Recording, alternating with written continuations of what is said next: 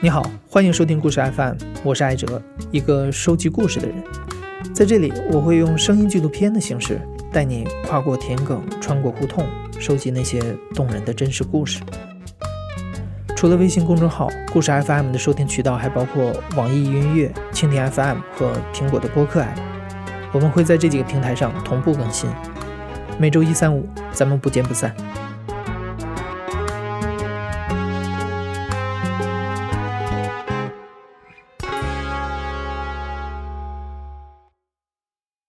对于我自己，我我可能是想想有点不甘吧。就是你刚从一个懵懂的少年，大学出来毕业，你对这个世界上好多东西还没体验过，你对世界还充满了很多希望，你都没有去实现过，然后就被深深的就是打入绝境那种感觉，就是根本就是突然给你一个终极的命题——死亡。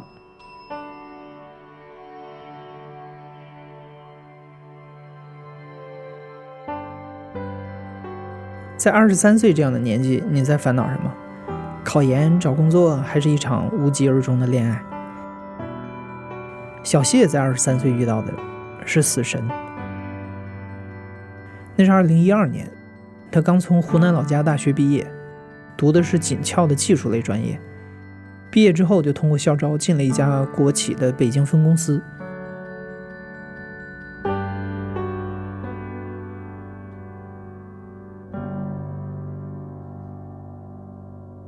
其实那当时来北京也是蛮憧憬的，就是觉得，毕竟我们这小地方出来的人，去北京了，然后也是一个很好的机会嘛。然后父母也比较开心，他说：“哎呀，孩子也算是找到工作了。”来呢大概半年，我不太喜欢了，因为我觉得那太陈旧了，那些东西就是活力太差了。现在说也有点鸡贼吧，就是。咱们不是解决户口嘛？当时就想，哎，待一年就解决户口了，到时候想办法换个单位什么的。可是，就是天算人算，那那一年还没待到的话，我就已经病倒了。有一天突然就洗澡的时候，就摸到那个自己腹沟，哎，这里怎么就是有个包？然后我心里一下咯噔一下，我说，这好端端为什么长个包啊？我当时长着那，我也不知道是个什么东西。我第一反应是，哎呀，不好，这不会疝气吧？然后就跑到，呃，住的那个附近的一个镇医院。那我们公司在五环开外了，五环附近，所以我住在那边。那老大夫一摸说：“你这个不是疝气，我估计是淋巴结。”我当时一听，我说不是疝气，我我很开心啊。我说：“哎呀，终于不用做手术了，淋巴结好处理嘛。”然后他就开点消炎药给我吃。然后我就回去接着上班嘛。过了几天，我突然就不知道怎么从脖子上又摸出来一个，脖子上摸了之后，没过两天，我在耳后根又摸到一个，它就是扩散非常快。然后我那有天我就着急，我就在我们厂那个找了一个很空的楼梯间，然后就坐在那给我姐打了个电话，我说姐，我这个东西可能不太好。一直在长，然后我姐安慰我说：“没事，你去大点的医院查查一下。”然后我就第二天我就叫我一个同事陪着我，当时就收了一圈挂号。打完电话第二天，小谢就去了北京肿瘤医院，医生初步诊断之后，给他安排了一次活检。所谓活检，就是从体内切出来一块病变组织，然后做病理检查。在等待检查结果的那三五天里，小谢真是如坐针毡。取结果那刻，我我真的，你知道，就跟你去你等待一个判决一样。对我当时拿着那那份报告啊，我说：“哎，这也没写什么东西。”我还抱有一丝幻想，当时肯定是他那个还是有遗传的嘛。大夫看了一眼之后，就就看一眼，就是说这个东西不太好。你去做一个免疫组化，免疫组化的东西就是相当于活检的第二步。第一步是看到这个细胞，判断它是不是是不是一个犯罪分子。第二步可能就是判断他犯了什么罪了。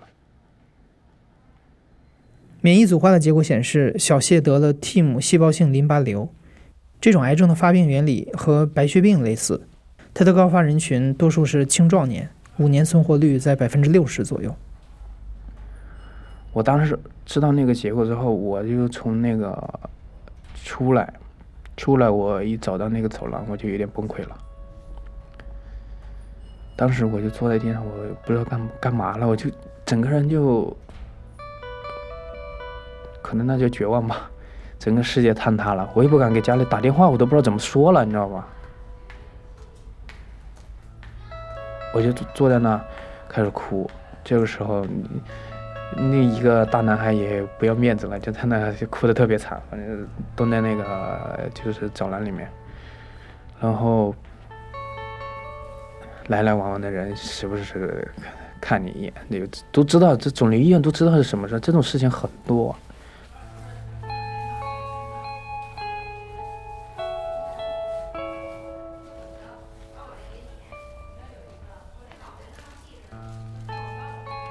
对我自己，我想想有点不甘吧。就是你刚从一个懵懂的少年，大学出来毕业，你对这个世界上好多东西还没体验过，你对世界还充满了很多希望，你都没有去实现过，然后就被打入绝境那种感觉，就是根本就是突然给你一个终极的命题——死亡。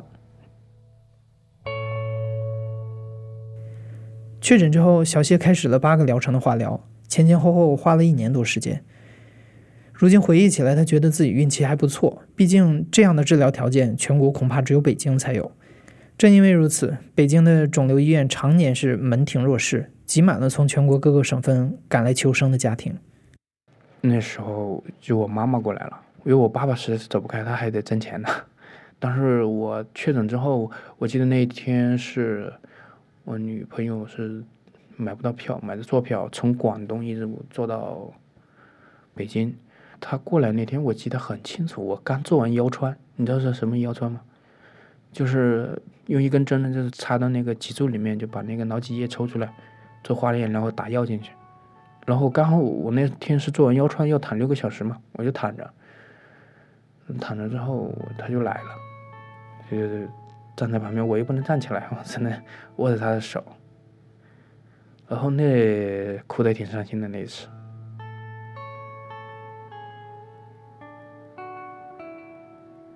她现在是我老婆了，就特别感激他们，就是能够一直陪着我吧。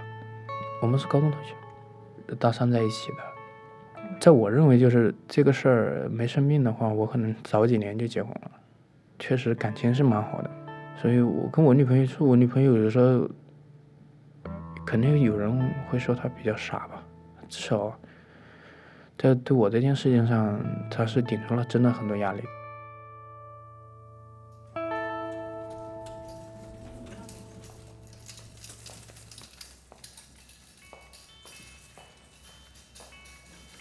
就是我治疗那一年多，将近两年时间，我，你知道化疗的时候，整个人雌激素啊什么挺毁容的，然后头发也没了。从大剂量治疗之后开始，就是真的是掉的身上，我感觉只剩下眉毛了，不知道为什么眉毛不掉，所有的都毛发都掉光。我是印象特别深刻，就是刚开始掉一点一点掉，掉完就好难看了，就这一株没有了，索性就去剃个光头了，大概就这么过程。特别受打击的一次是，因为那个大剂量化疗上来之后。有时候会把你的生理指标打得特别紊乱，特别是血细胞，各种细胞都打得很低。我记得有一次就是正常的那个血小板应该是一百左右，我打到一十，就随时可能你打个喷嚏可能就内出血那种。然后大夫就说你躺着吧，什么也不让动，上个厕所都得在床上。然后我躺在床上，医生说你要输血。然后那个血插进那个身体开始输的时候，我还在那哭了。我妈在旁边说：“你你哭什么？”其实我是心里难过，我就说，就是平时我跟别人是献血的，你到今天我变成那个要输血的人了。我治疗过程中我没失眠过了，反而我妈心理压力特别大，我妈整夜整夜睡不着，她特别辛苦，真的，还要照顾我吃，有时候我还发脾气，你知道吗？人就是这么怂，他有时候他不好的时候，他就爱给自己最亲的人发脾气。我有一次是那个高压锅坏了，我妈煲汤没说用那个煲。我当时就来火了，我说你不是不会去买一个啊？现在想想还是挺挺挺有歉意的。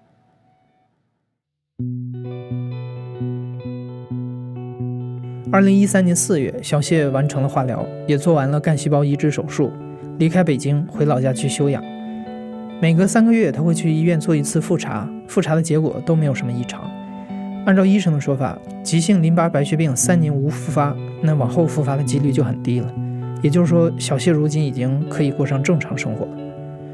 所以他回了北京，回了原单位，接受了老东家的一份薪水微薄的清闲工作，并且和相恋多年的女友结了婚。虽然那个他家里还是很不同意，但是也没办法，因为两个人确实是。感情比较深厚吧，我也后来也经常去他们家，就希望你实际行动，争取一下我岳父岳母的谅解吧。就我跟我媳妇也坦开的说，我说你真的要跟我结婚吗？你不怕吗？因为我，所以我说他有点傻嘛，没心没肺的。他说我不管我，不管以后什么样的，就这样。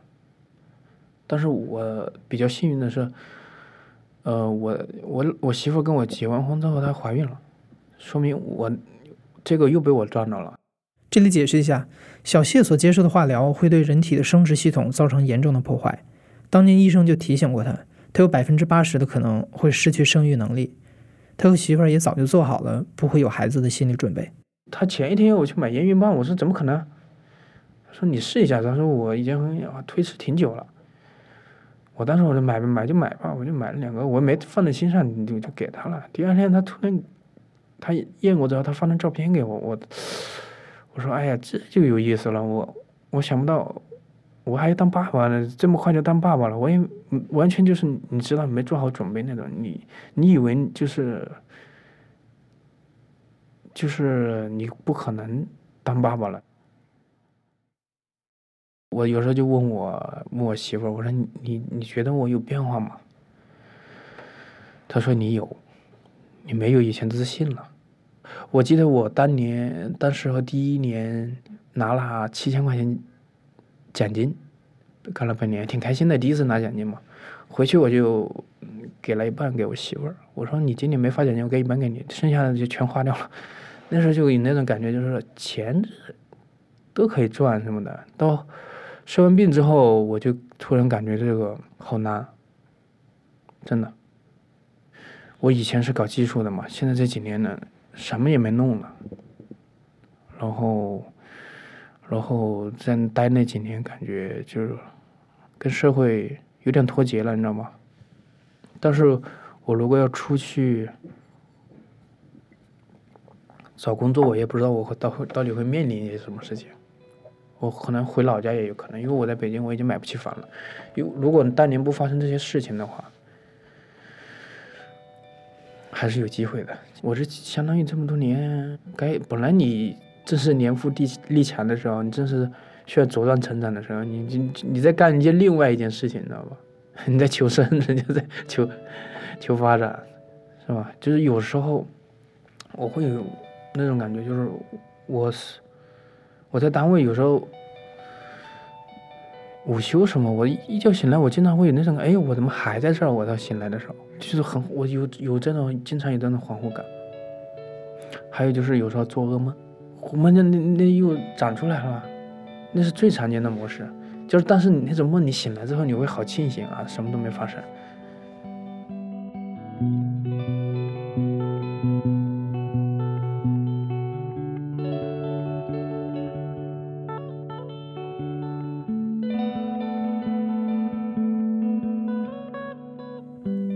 您现在正在收听的是《亲历者自述》的声音节目《故事 FM》，我是主播艾哲。本期节目由梁科制作，声音设计彭涵。在上期离婚律师的故事播出之后，我们收到了听众子不语的留言。他说，伊朗女作家马佳曾在自传里提到过自己经历的一个故事，在她因为一时冲动选择结婚的时候，母亲曾流着泪对她说：“我要你独立、受教育、有内涵。”然而你却在二十一岁结了婚。我看完这条留言，感叹了好长时间，因为马加沙塔比也是我最喜欢的插画家，我非常喜欢他的作品。我在伊朗长大。不过我们得认识到，马加的父母是受过非常良好教育的伊朗中产阶级，也是左派的知识分子。这样的父母，无论在中国还是在伊朗，都是非常少见的。我们这辈人注定了要在痛苦的挣扎中获得自己的独立。可能从我们开始，才有机会将来流着泪对孩子说出那样的话。感谢你的收听，咱们下期再见。